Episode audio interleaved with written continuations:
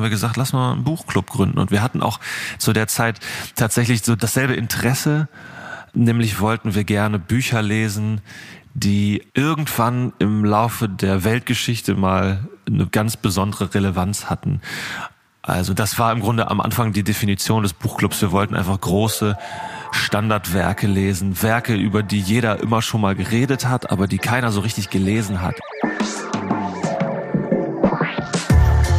Seite an Seite. Der Literaturpodcast, präsentiert von Hugendubel. Hallo und herzlich willkommen zu einer neuen Folge von Seite an Seite. Ich bin Andrea und mein heutiger Gast ist Lukas Strobel, besser bekannt unter seinem Künstlernamen Alligator. Er ist Rapper, Produzent und Songwriter. Das aktuelle Album heißt Rotz und Wasser. Hallo Lukas, schön, dass du da bist. Hallo, vielen lieben Dank für die Einladung. Ich freue mich hier zu sein. Ich freue mich, dass du da bist. Wir hatten ja letzte Woche schon mal ein kurzes Vorgespräch und ich sagte, ich muss jetzt dann aber ganz schnell mit meiner Schildkröte zur Tierärztin und du sagtest so, oh, Reptilien finde ich irgendwie so ein bisschen seltsam, gruselig. Warum Alligator? Ich äh, heiße Alligator, weil ich mit 16 fand, dass das cool klingt und deswegen im Endeffekt war es eine Bauchentscheidung, mhm. habe da auf mein Gefühl gehört und habe es eigentlich eigentlich gar nicht so oft bereut, wie man meistens das bereut, wenn man jetzt sich einen Namen gibt, äh, wenn man 16 ist. Mit dem Reptil an sich hatte das gar nichts zu tun. Es hatte mehr damit zu tun, dass ich mich als Terrorist dargestellt habe und äh, in dieser mhm. in dieser bösartigen Optik war und und es irgendwie wahrscheinlich lustig fand, dass Alligator genauso wie Al Qaida begann, also vom vom von Buchstaben her. Buchstabenseitig. Ah, ich verstehe. Ich habe gehört, dass du während der Pandemie noch einen äh, neuen Job für dich erfunden hast oder gefunden hast, nämlich du bist auf Hochzeiten aufgetreten. Wie kam es denn dazu? Ja, weil ich habe ein Lied gemacht. Also das Lied war der Ursprung und daraufhin habe ich gedacht, dieses Lied ist eigentlich wie gemacht für eine Hochzeit oder für Hochzeiten. Es ist das mhm. perfekte Lied, um auf Hochzeiten gesungen zu werden und allen Leuten äh, nochmal kurz äh, sämtliche Zweifel wieder einzuflüstern, die man vielleicht vorher hatte über dieses ähm, Hochzeitsthema. Ich verwirre Leute gern, ich bringe Leute gern durcheinander und deswegen ist der Song verloren, der davon handelt, dass man seine Freundschaften an Beziehungen verliert, wenn alle dann in ihre Beziehungen und in ihre Ehen verschwinden und dann dann nie wieder gesehen sind und verloren sind. Das äh, finde ich ist ein schönes Setting, sowas auf einer Hochzeit jemandem ins Gesicht zu singen und das wollte ich machen und ich wollte es halt echt machen. Ich wollte es nicht inszenieren. Ich wollte mir nicht wieder mhm. einen Haufen Komparsen holen und die dann da verkleiden als Hochzeitsgäste, sondern ich wollte es wirklich machen und dann habe ich einen Aufruf gemacht. Ich habe meine meine Hörerschaft dazu eingeladen, mich zu buchen wie man das halt so macht, wenn man wirklich ein Hochzeitsmusiker ist, wahrscheinlich, mhm. ein, ein Buch mich Post gemacht mit einer eingerichteten E-Mail-Adresse, die dann schon nach wenigen Tagen mit tausend E-Mails befüllt war. Oh, wow. Es gab einige Anfragen. Ich hatte aber natürlich nicht die Zeit für tausend Hochzeiten. Ich habe das mhm. nur einen Monat lang gemacht und auch wirklich nur diesen Monat, das muss ich ganz klar sagen. Nicht, dass jetzt, jetzt noch jemand auf die Idee kommt, mich zu fragen, weil das ist vorbei, der Zug ist abgefahren, das ist durch. Ja, aber dann habe ich einen Monat lang an den Wochenenden immer äh, Hochzeiten besucht und besungen. Wie haben die Leute dann darauf reagiert? Weil äh, an sich Hochzeitsmusiker, das sind ja in der Regel, ich sage jetzt mal, Leute, die nicht unbedingt so Stadien füllen und dass dann da plötzlich Alligator auf der Bühne steht. Wie haben die reagiert? Äh, unterschiedlich. Es gibt ja auf Hochzeiten auch immer zwei Gruppen von Leuten. Das sind, meistens waren die Hochzeitspaare ja dann etwas jüngere Leute und da waren auch die, die sich mhm. dafür interessiert haben, dass ich da vorbeikomme, die mich gebucht haben. Manchmal waren es auch die Trauzeugen, die mich gebucht haben und dann wusste das Brautpaar nichts davon, dann war es eine Überraschung. Und die haben sich natürlich entsprechend gefreut. Für die war das dann ein Highlight, für die war das dann mhm. amazing, möchte ich fast behaupten. Und dann gab es natürlich aber auch die bucklige Verwandtschaft, die gab es auch, mhm. die dann da standen und die teilweise natürlich mit mir gar nichts anfangen konnten oder mich nicht kannten und das Ganze skeptisch bis neugierig beäugt haben und so ihre Schlüsse daraus gezogen haben, weil ich war natürlich auch nicht zimperlich. Ich habe jetzt natürlich nicht mich angepasst und, mhm. und irgendwie, ja weiß ich auch nicht, eine rentnergerechte Show gemacht, sondern meine Lieder gespielt und die sind ja nun auch mitunter in ihrer Wortwahl drastisch und äh, gerade aber diese Kombination äh, hat mir Spaß gemacht und hat, glaube ich, auch allen anderen gut getan. Gab es irgendein witziges Erlebnis auf einer Hochzeit? Es gab, ähm, es gab eine Menge lustige Erlebnisse. Ich bin natürlich auf diese Hochzeiten gefahren, weil ich mich für diese kitschigen Bilder interessiert habe. Ich wollte mhm. gerne genau auf diesen Hochzeiten spielen, wo die Leute an einem See heiraten und in einer Kirche oder in einem Schloss und wo mhm. alles so glitzernd, prunkvoll ist und diese geschwungenen, geschmacklosen äh, Schriftarten überall hängen. Äh, und die habe ich auch teilweise gefunden, aber dann war ich bei einer mhm. Hochzeit, die hat mich überrascht, weil das war irgendwie so ein eher so ein kleiner mit Graffiti zermalter Club. Und die Truppe, die da geheiratet haben, stellte sich heraus. Irgendwann haben die dann so einen Kreis gebildet und so sind so im Kreis gelaufen und haben dabei immer irgendwie Uga Chaka Chaka gesagt. Mhm. Und dann stellte sich heraus, dass das eine Gruppe aus Impro-Theaterleuten war. Okay. Das Brautpaar kannte sich auch daher und die haben dann da geheiratet und es, äh, ja, es war total cool, weil die Leute halt auch irgendwie entspannt waren und mhm. einfach so Theaterleute waren und auch, auch sehr offen waren, dann später sogar noch mit mir und äh, mit Säbel, meinem Pianisten, zu jammen und, ähm, und es einfach, ja, man sich ein bisschen eher wie unter, unter Gleichgesinnten gefühlt hat. Ja, aber hört sich sehr cool an. Jetzt reden wir aber heute nicht nur über deine Musik, sondern auch über Bücher, die dich inspiriert haben im Leben.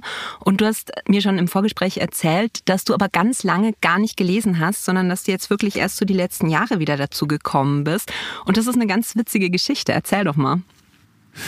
Ja, ich glaube, ich habe einfach das mit dem Lesen, Lesen und ich, das war mal so eine, ich glaube, meine Eltern haben es immer wieder versucht, die haben mir immer wieder Bücher ins Zimmer geworfen und es hat nie so richtig gefruchtet und ich glaube, das lag daran, dass ich immer angefangen habe, Bücher zu lesen und es hat mhm. immer sehr viel Zeit gekostet weil ich eigentlich nach jedem Satz die Geschichte für mich weiter erfunden habe und gar nicht weiter lesen wollte, was da steht, sondern äh, meine Gedanken waren viel zu laut, um dem Buch zuzuhören Aha. in den meisten Fällen und deswegen hatte ich diese Ruhe gar nicht, mich dahin zu setzen und mich so davon reinziehen zu lassen. Ich fand das immer toll und wenn ich ein geiles Buch hatte, was was mich richtig, wie sagt man, abgeholt hat, mhm. dann war das auch immer gut. Und dann ging das auch mal schneller, aber oft war es dann so, dass ich eine Seite fünf bis zwanzig Mal wieder angefangen habe von oben zu lesen, weil ich währenddessen in meine eigene Welt abgedriftet bin, weil das ist ja auch, das sind ja auch, was dann da so steht, das kitzelt ja die eigenen Gedanken wieder raus und mhm ich habe in der Zeit halt eben auch angefangen, selber zu schreiben, selber mir Sachen auszudenken, ob jetzt irgendwelche kleinen Kurzfilme oder ob ich auch schon angefangen habe, Rap-Texte zu schreiben. Ich habe, glaube ich, einfach in der Zeit mehr geschrieben als gelesen und mhm. das bereue ich auch nicht. Eigentlich wollte ich mehr schreiben und dachte mir, vielleicht braucht es noch ein paar Jahre, bis ich alt genug bin, die Ruhe zu haben, mich aufs Lesen einzulassen. Und vielleicht ist das jetzt soweit. Vielleicht bin ich jetzt alt. Und dann hast du aber dir Gleichgesinnte gesucht, um mit dem Lesen auch wieder anzufangen. Du hast einen mhm. Buchclub gegründet. Ich habe einen Buchclub, ja. Das ist tatsächlich so. Äh, ich habe einen Buchclub gegründet, der bestand aus mir und einer weiteren Person. Also, das war der Buchclub. Zwei Leute. Reicht aber auch eigentlich für einen Club. Mhm. Wenn es gute Leute sind, dann dann reicht das aus. Und äh, es ist ein guter Freund von mir gewesen, mit dem ich irgendwann mhm. darüber sprach, dass wir beide gerne wieder mehr lesen würden und dass, dass man aber so selten dazu kommt, auch mit all den Fügungen des Alltags. Und dass es aber vielleicht hilfreich sein könnte, wenn man sich gegenseitig ein bisschen äh, so einen Ansporn gibt und sich gegenseitig dazu motiviert. Und dann haben wir gesagt, lass mal einen Buchclub gründen. Und wir hatten auch zu der Zeit tatsächlich so dasselbe Interesse ähm, mhm. nämlich wollten wir gerne Bücher lesen, die irgendwann im Laufe der Weltgeschichte mal eine ganz besondere Relevanz hatten. Mhm. Also das war im Grunde am Anfang die Definition des Buchclubs. Wir wollten einfach große Standardwerke lesen, Werke, über die jeder immer schon mal geredet hat, aber die keiner so richtig gelesen hat. Also so Bücher, die immer wieder zitiert werden und wenn man dann nachfragt, merkt man, okay, die Leute haben es auch nicht gelesen. Die Leute haben sich ja vielleicht mal einen Wikipedia-Artikel zu durchgelesen oder, oder haben mal in einem Podcast davon gehört. Aber durch solche Sachen, durch solche Wälzer wollten wir uns auch mal durchquälen. Es war nicht nur Fun, es war, es ging nicht nur um Fun, mhm. es ging wirklich auch so um die Motivation da an, an sich und seinem Leseverhalten zu arbeiten. Ja, und dann äh, haben wir da direkt eigentlich angefangen mit. Wir haben das kommunistische Manifest haben wir gelesen. Wir haben Sun Tzu's Die Kunst des Krieges gelesen. Mhm. Was hatten wir noch? Äh, das andere Geschlecht von Simone de Beauvoir. Ja, wir haben auch so ein paar dieser, dieser großen Sachen, äh, die Bibel, den Koran, das haben wir jetzt noch nicht gelesen. Mhm. Ist auch, das sind auch ganz schöne Wälzer natürlich, die stehen noch auf der Liste, aber das ist so die Kategorie von Sachen, die wir dann gelesen haben. Und wir haben uns dann immer ein Zeitfenster gegeben und gesagt, bis mhm bis zu dem und dem Stichtag müssen wir es gelesen haben. Und dann haben wir telefoniert oder uns getroffen und darüber gesprochen und einfach so, ja, wir haben natürlich auch strebermäßig so ein paar Notizen gemacht. Immer mit einem Textmarker auch was angestrichen. Mhm. Der eine oder andere von uns, also, also der eine oder dann der andere. Es klingt so, als wären wir mehr, wenn man sagt, der eine oder andere, aber einer von uns hat dann auch mal so ein bisschen mehr recherchiert und wie so eine Art Mini-Referat dann noch zu ein bisschen Hintergrundwissen zu dem Autoren oder der Autorin gebracht. Dann hat es so eine Regelmäßigkeit bekommen. Und mittlerweile ist der Buchclub, das kann ich freudigerweise berichten an dieser Stelle, um anderthalb Personen gewachsen. Oh. Ja. Was ist eine halbe Person? Eine, eine halbe Person ist ein Mitglied, was bisher nur die Filme geguckt hat. Ähm, ah. Genau. Und den müssen wir noch dazu kriegen, dass er dann auch irgendwann wirklich die Bücher liest. Jetzt beim nächsten hat er es zumindest angekündigt. Schauen wir mal. Aber das finde ich schön, dass ihr da auch so offen seid, dass man da auch rein darf bei euch dann, wenn man den Film geschaut hat. Finde ich gut.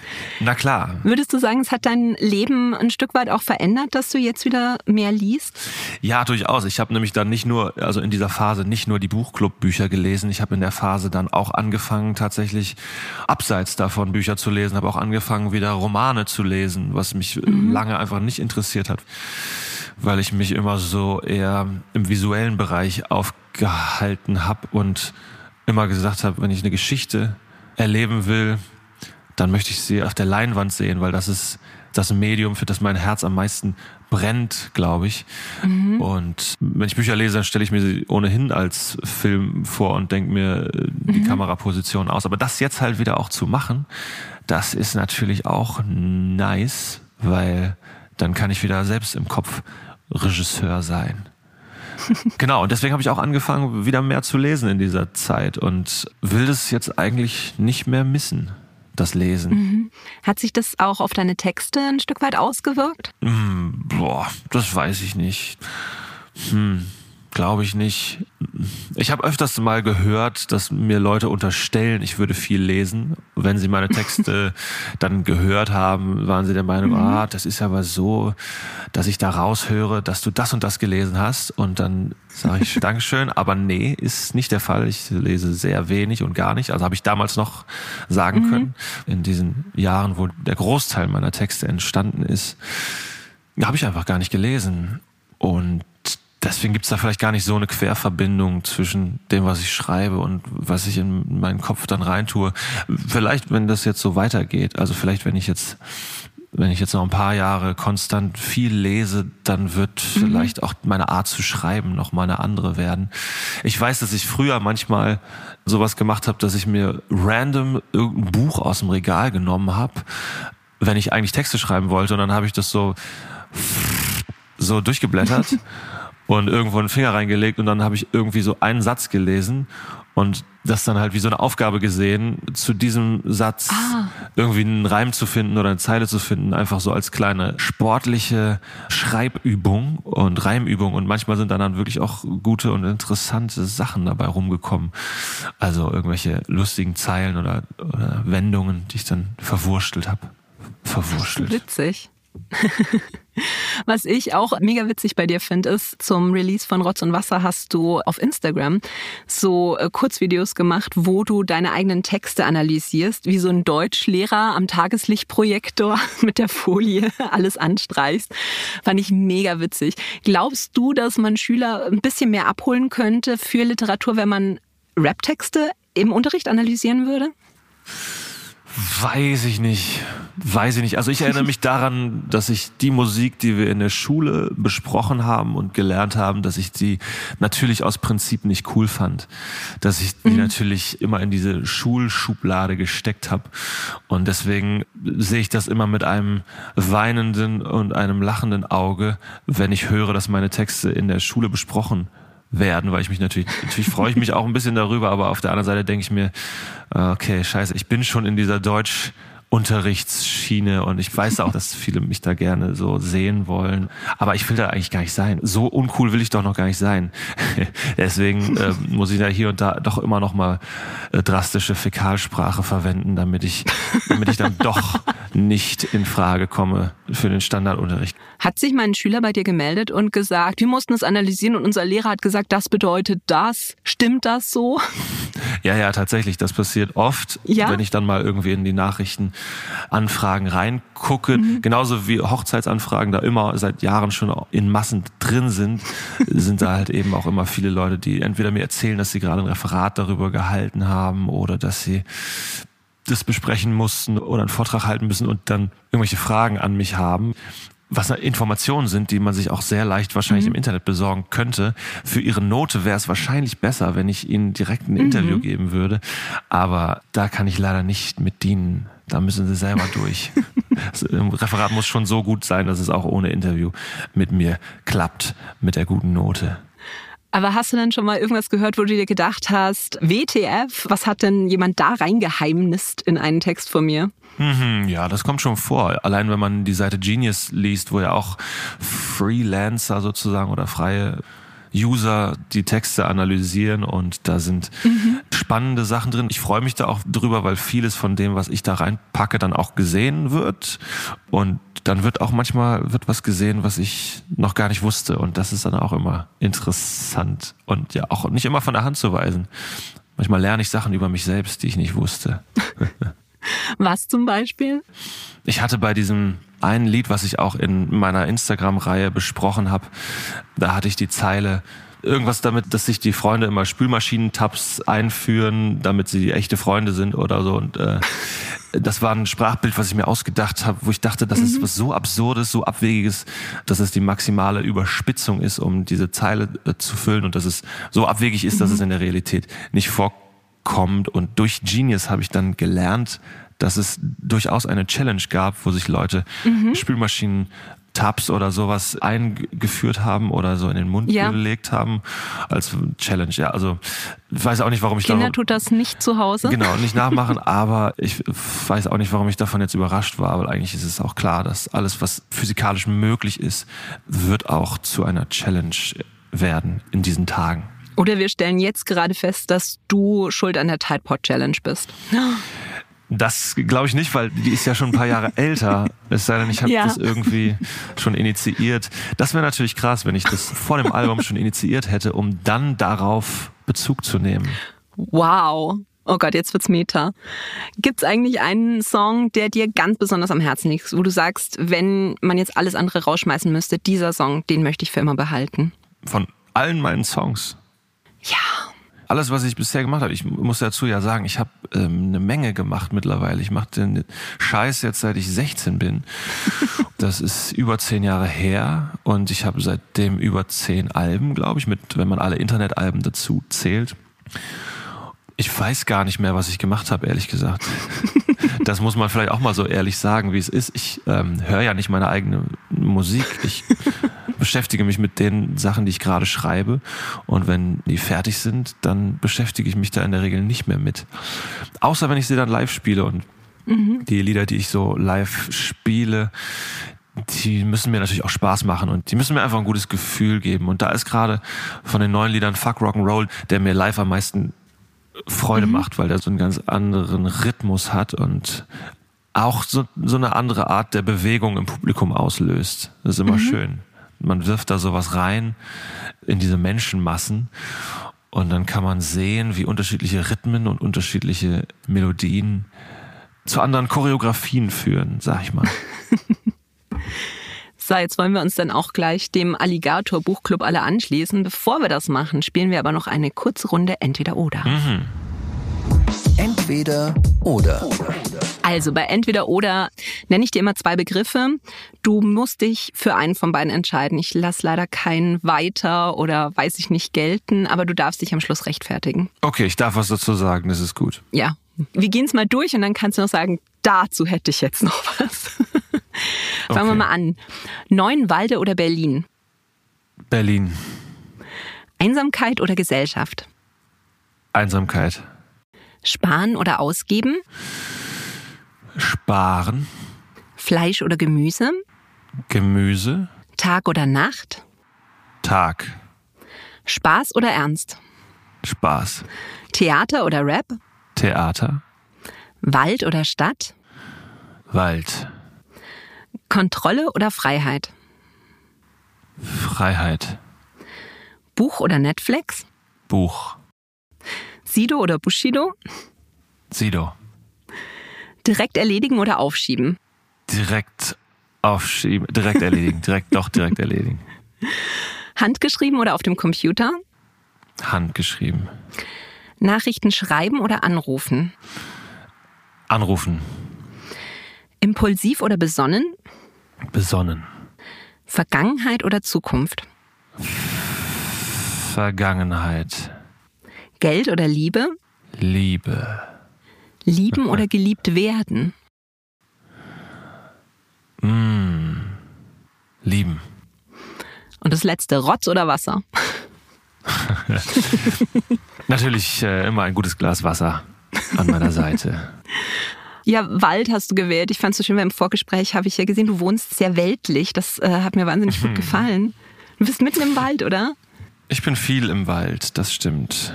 Ja, der Wald ist auch irgendwie Teil meines Aufwachsens gewesen.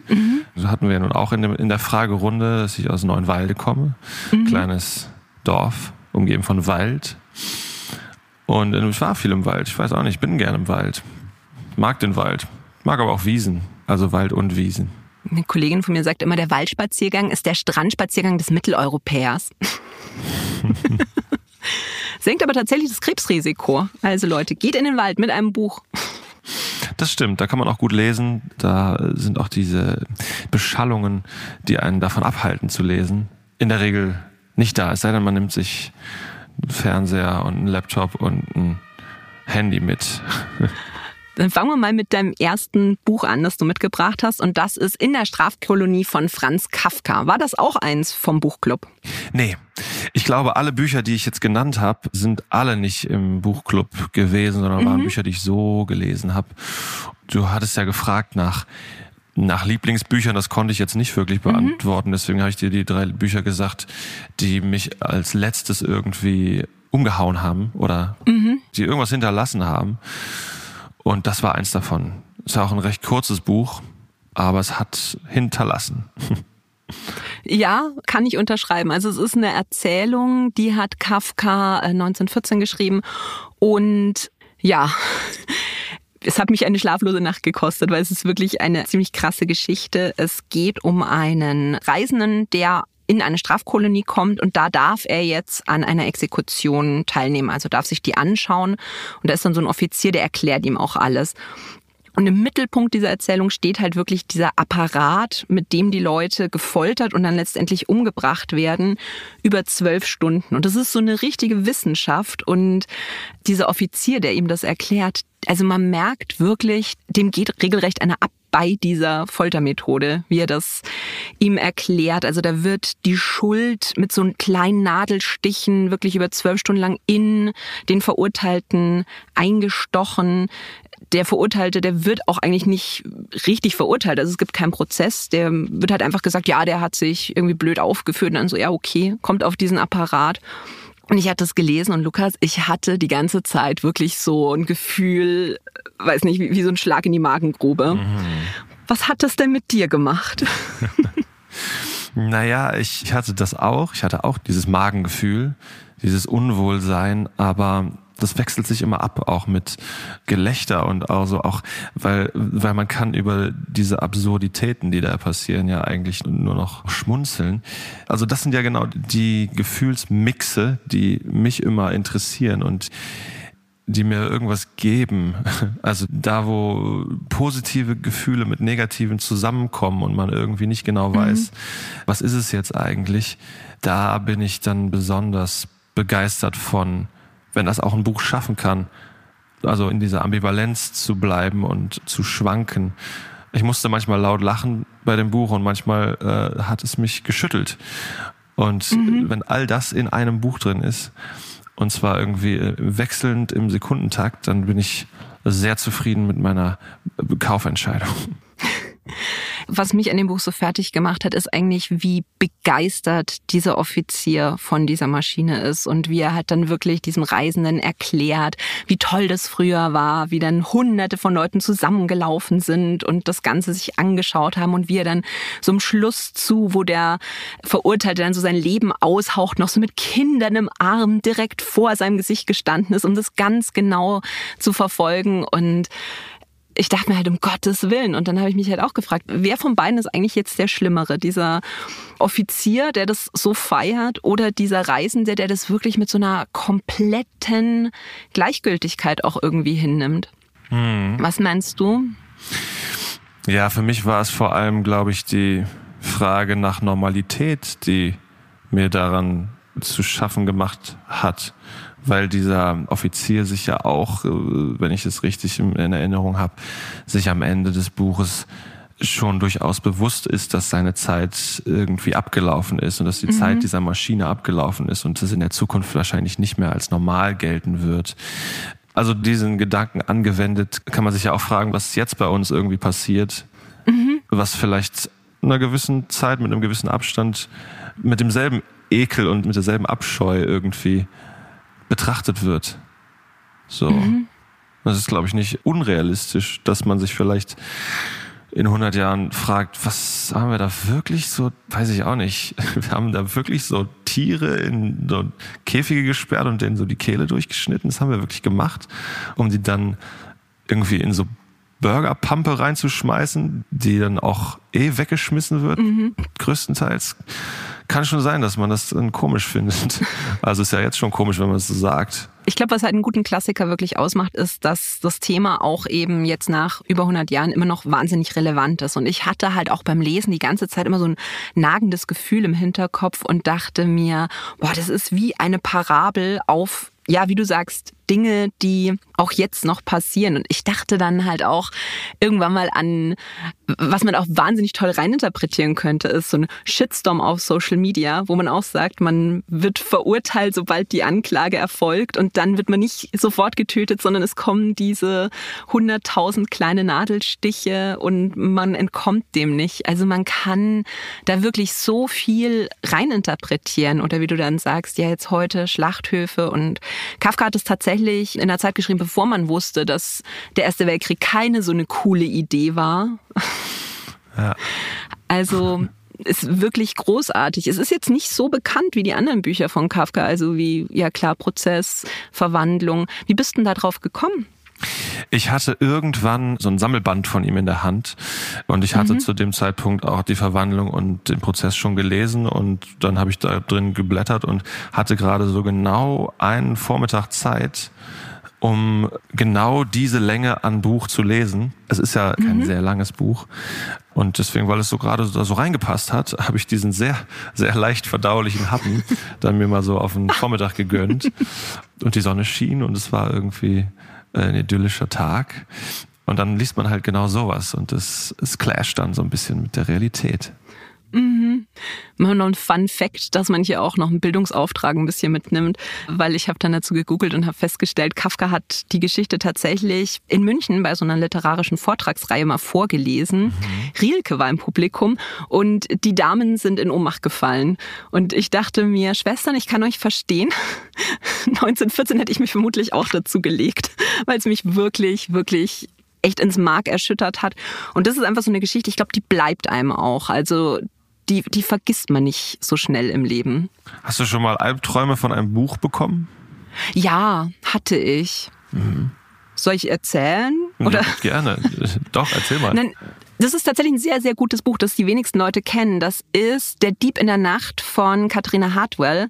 Und okay. da geht's um einen Jungen, der verschwindet. Also der ist 18 und der verschwindet spurlos. Und zehn Jahre später findet sein damals bester Freund in Prag jemanden, wo er ganz fest davon überzeugt ist, dass der das ist. Und der sagt, es kann sein, ich weiß es nicht, ich bin vor zehn Jahren aus der Moldau gezogen worden und hat seitdem keine Erinnerungen mehr dran. Und dann nimmt er den mit und die igeln sich so ein bisschen ein, auch noch mit der Schwester von diesem Verschwundenen.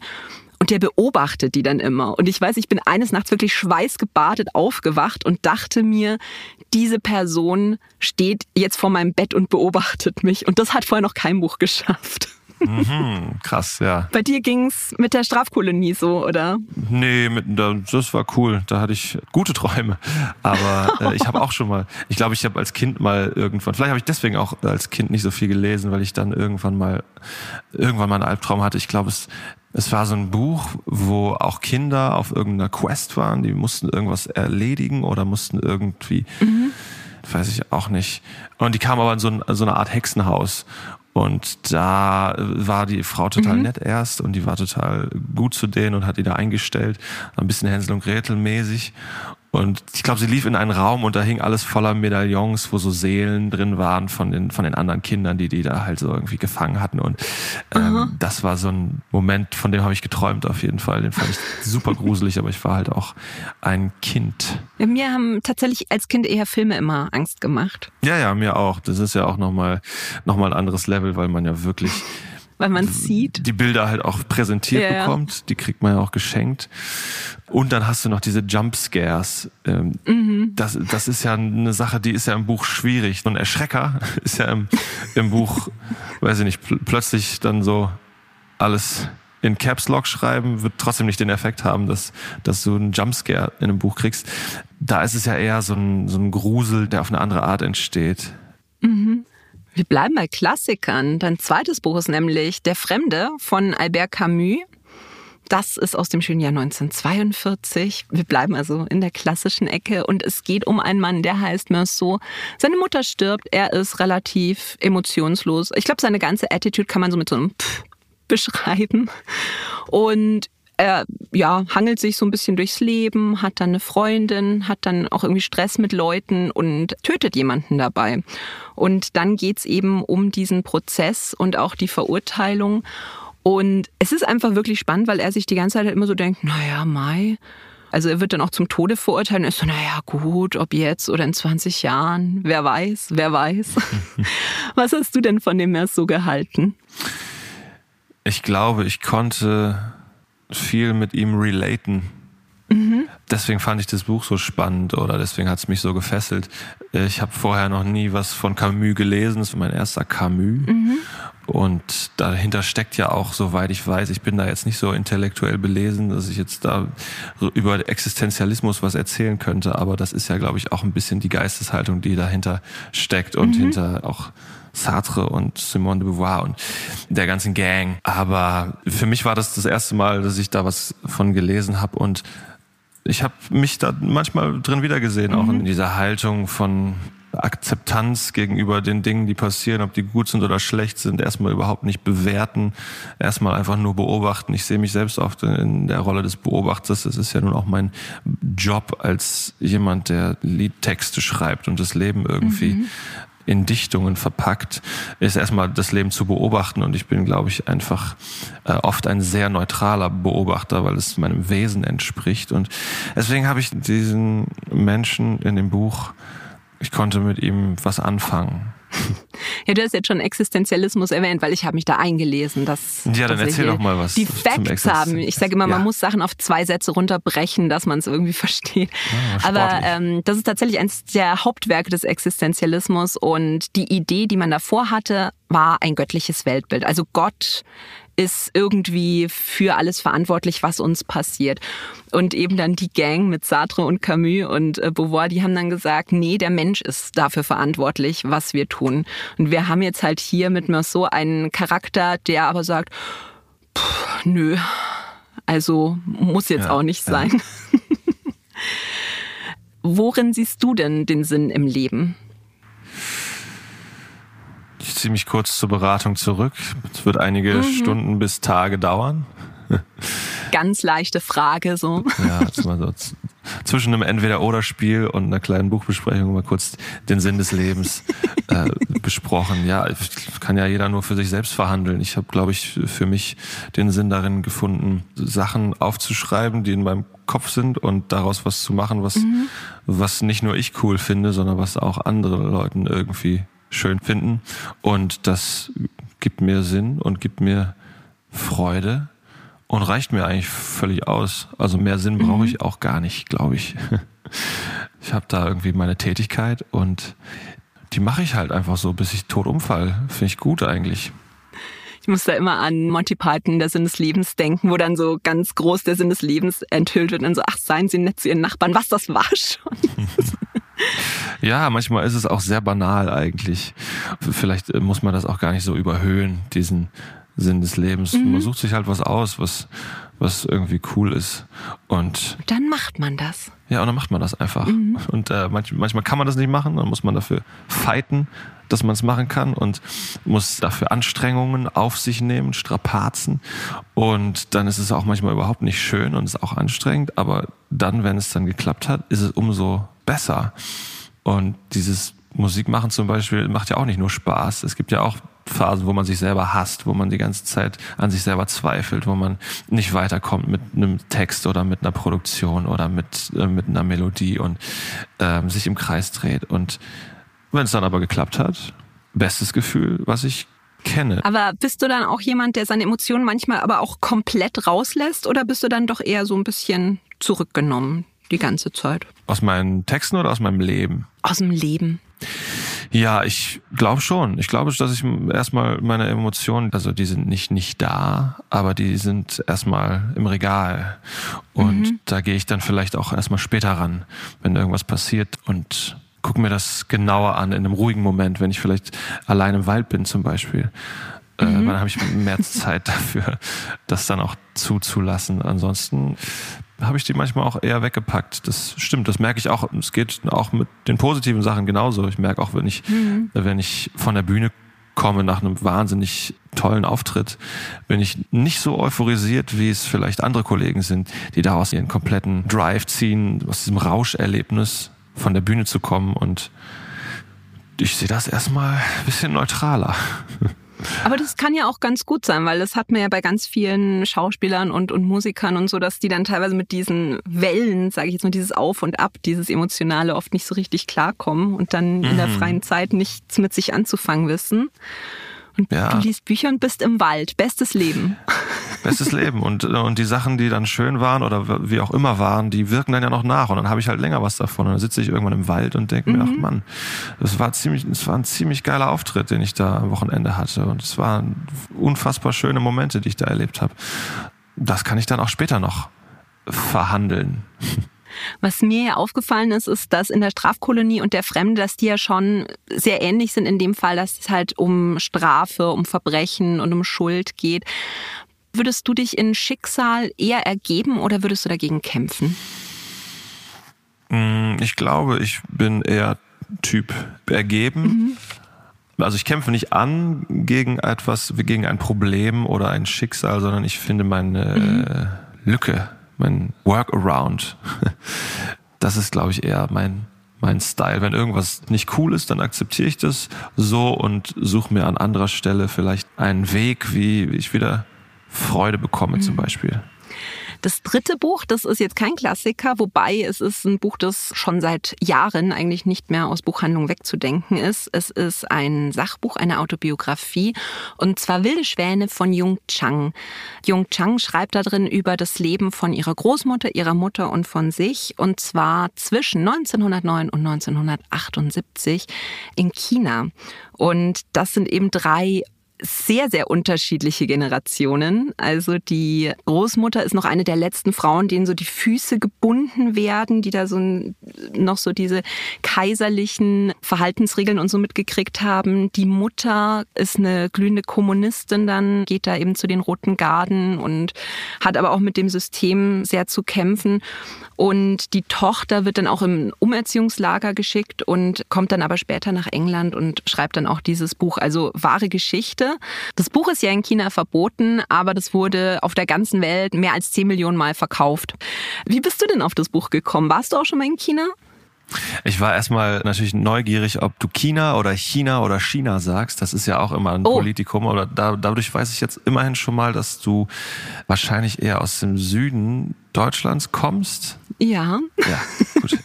ähm, Wie sagst du, sagst du China? Nee, ich sag China. China, ich sag China. Oh Gott. Genau, ich glaube, das ist so ein, also ich, es gibt auch so eine Karte, die ich mal gesehen habe, wo das ein bisschen aufgeschlüsselt wird, wer was sagt. Und ich glaube, den wir Norddeutschen äh, sind da eher im China-Bereich und Süddeutsche sagen China und Leute, die gar keine Ahnung haben, sagen China äh, mit SCH. Das ist, nee, ich bin äh, aus Bayern nicht rausgekommen. Das ist, das hört man nicht, aber du hörst es. Wow.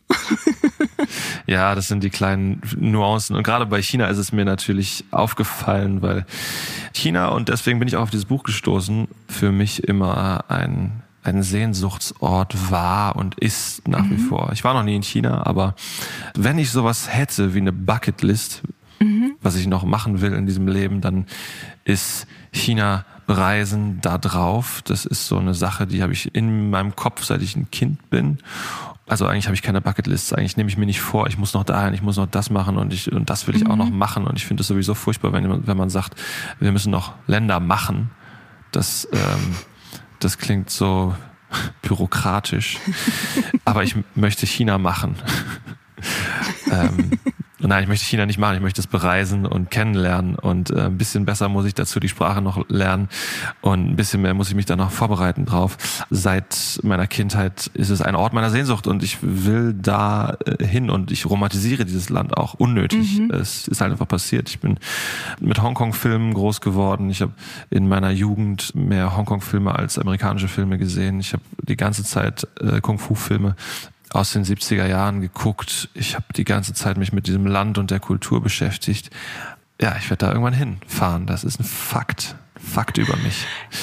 Ja, es ist halt gar nicht mal so leicht, das Land dann irgendwie so richtig toll zu finden, wenn man halt, also ich meine, klar, jedes Land hat äh, eine, eine richtig krasse Geschichte, aber in dem Fall wird es einem wirklich vor Augen geführt und was für mich halt so eine wirklich super dramatische Szene war, war, wie dieses Füßebinden beschrieben wird. Also wo dann wirklich den kleinen Mädchen so die Füße zurückgebunden werden und dann kommt die Mutter und schlägt da mit einem Stein drauf, bis das halt wirklich alles Brei ist, mehr oder weniger, dass das ganz klein zusammenwächst und das ist was, was die Mutter quasi aus Liebe für ihre Tochter tut, dass die mal einen guten Mann findet, weil mit großen Füßen kann sie keinen Mann finden. Und ich fand das mhm. so furchtbar. Wie ging dir das denn, wo du das gelesen hast? Ich muss dazu jetzt sagen, dass ich, wenn du das so wiederholst, mich erinnere, dass ich bei diesem Buch auf jeden Fall um einiges mehr schaudern musste als bei der Strafkolonie, weil die Strafkolonie mhm. ist natürlich eine Fiktion und irgendwie ein Gedankenspiel, was ich in erster Linie irgendwie auch lustig finde bei Wilde Schwäne und eben gerade bei diesen Schilderungen in den ersten 100 Seiten des Buches, mhm. da ging es mir nicht gut. Also das war wirklich, das ging mir um einiges näher als jetzt so, so fiktive Gewalt, weil ich, weil man weiß, es ist echt, das war wirklich so, das ist kein Szenario, sondern es ja, unglaublich brutal, was da passiert ist. Und es, ist, es geht ja so weiter in dem Buch. Es ist nicht nur das Füße binden und Füße brechen von mhm. kleinen Mädchen, damit sie auf dem Heiratsmarkt bessere Chancen haben, sondern es geht dann weiter mit, mit Folter im Kommunismus und es geht weiter mhm. mit, mit unglaublichen, auch detailgenauen Schilderungen dieser Foltermethoden. Mhm wo man sich natürlich nur an den Kopf fassen kann und fragt, wie Menschen das einander immer wieder antun konnten und ja immer noch können. Ja, das ist ja das, das Fatale eigentlich in der Geschichte, dass Jung Changs Mutter, die ja gesehen hat, wie ihre Mutter halt unter diesen gebundenen Füßen leidet und so, und die sich ja dann ganz bewusst den Kommunisten anschließt, weil sie halt sagt, die bringen die Gleichheit für die Frau, die werden ja. uns befreien. Und die dann halt aber auch feststellt, dass man beim kleinsten Widerwort halt dann ja wirklich abartige Konsequenzen zu befürchten hat. Jetzt mal eine Frage. Wenn du morgen in einer Diktatur aufwachen würdest, was würdest du tun?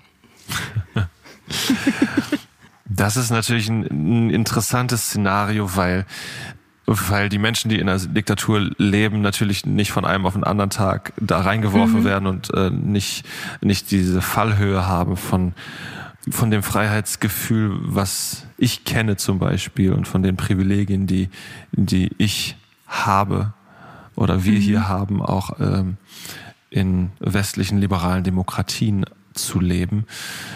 Ich glaube, das wäre ein krasser Clash, weil es sofort von 100 auf 0 wäre. Vielleicht, wenn man sich akklimatisiert. Also ich würde es natürlich akzeptieren, das ist klar, weil ich, da haben wir ja schon haben wir darüber gesprochen, ich akzeptiere Schicksalsschläge ja. und wenn das Schicksal meint, mich reinzuwerfen äh, in ein fiktives Szenario, dann muss ich damit dealen, aber ich würde auf jeden Fall meine Workarounds versuchen zu finden, weil ich habe einen sehr starken Freiheitsdrang, das gehört auch zu meinem mhm. Wesen und wenn wir über China sprechen, wahrscheinlich würde ich, man müsste schnell irgendwie VPN haben, so VPN-Clients, damit man wieder an Internet rankommt und müsste sich da irgendwie Gruppen anschließen und da irgendwie äh, seinen Weg finden und vielleicht aktiv werden. Vielleicht müsste man aktiv werden. Mhm. Was würdest du machen? Was würde ich machen? Oh Gott, äh, das ist jetzt schwierig. Also im Idealfall wäre ich woanders. Im Idealfall würde ich sagen, ich muss mal Urlaub machen und, und kommt dann nicht wieder. Ich glaube, mich würde das zu sehr stressen, weil ich, weil mein Hirn-Mund-Filter nicht stark genug ist für eine mhm. Diktatur. Ja, ja. Auf der anderen Seite, ja, wenn man Kinder hat, dann muss man die irgendwie beschützen und ich meine, das ist dann das erste Druckmittel, das dann genommen wird, so ja, dann nehmen wir die Kinder weg. Also, boah, schwierige Frage.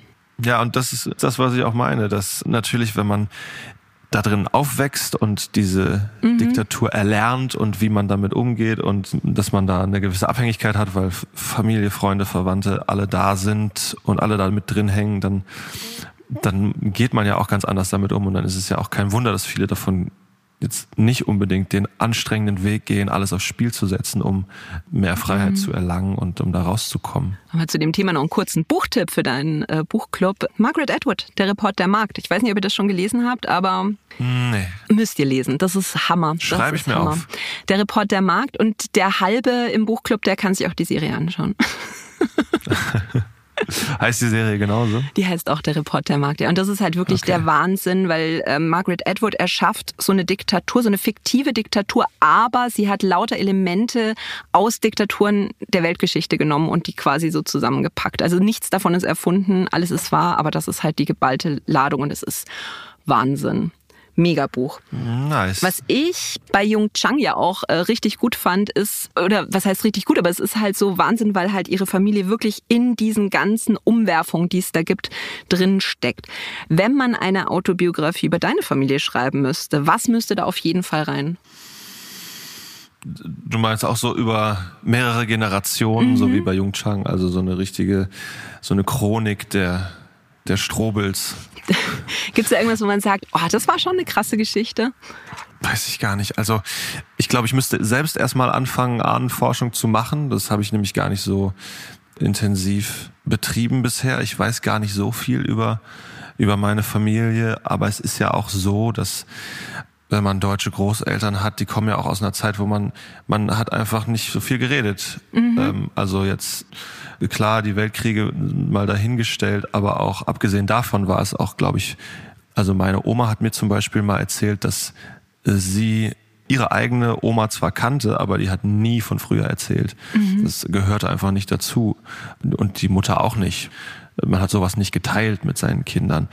Und das hat gedauert, einige Generationen, bis sowas dann aufgeweicht ist. Mhm. Und meine Oma hat zum Beispiel schon viel erzählt, auch, aber nicht so viel wie jetzt meine Mutter zum Beispiel. Ja, spannend. Ich weiß nicht, ich bin wahrscheinlich so ein Typ, mir erzählen die Leute immer so viel, weil meine Großväter und meine Großmutter mir zum Teil Sachen erzählt, die meine Eltern aber nicht wussten.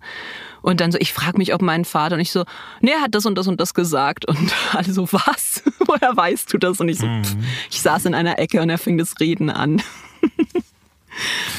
ich fände es schön, wenn es schon so eine Art TikTok oder Instagram gegeben hätte in der Zeit, dann könnte man das alles jetzt gucken und dann könnte man mal sehen, was, was die eigenen, es würde, glaube ich, die eigenen Großeltern auch entzaubern und sind so ein bisschen die Autorität nehmen, wenn man plötzlich sieht, dass sie auch nur peinliche Tänze die ganze Zeit gemacht haben. Also wenn deine Ur-Ur-Urenkel irgendwann mal sagen, ach guck mal hier, der hat seine eigenen Songtexte an einem seltsamen Gerät analysiert. Ja, ja, was wiederum aus, aus noch einer ganz anderen Zeit kommt. Ja. Jetzt sind ja alle drei Bücher doch durchaus düster gewesen. Es sind das Themen, die allgemein für dich spannend sind? Befasst du dich lieber mit düsteren Themen oder darf auch mal hin und wieder irgendwas Lustiges, Leichtes mit rein?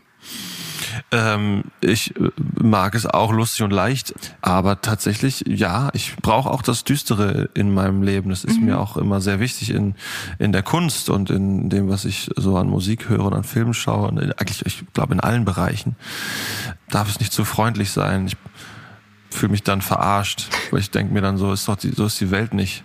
Das ist doch nicht echt. Ich will was Echtes. Ich will was, mhm. ähm, ich will auch das Düstere im Menschen kennenlernen und verstehen lernen.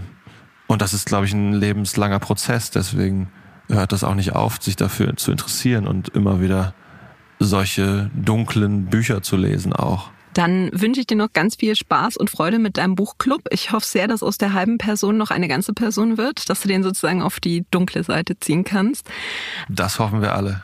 Das aktuelle Album ist Rotz und Wasser und sichert euch auf jeden Fall auch schon Karten für die Tour. Vielen Dank, Lukas, für das nette Gespräch. Sehr gerne. Ich danke dir. Alle Buchempfehlungen findet ihr nochmal in den Shownotes und in der Hugendubel-App. Dort gibt's auch eine Liste mit den Lieblingsbüchern unserer Podcast-Gäste. Seite an Seite könnt ihr abonnieren auf Apple Podcasts, Spotify und überall da, wo es Podcasts gibt. Und lasst uns auch gerne eine Bewertung da. In zwei Wochen gibt's dann wieder eine Folge Shorts. Ich freue mich drauf. Bis dann. Ciao.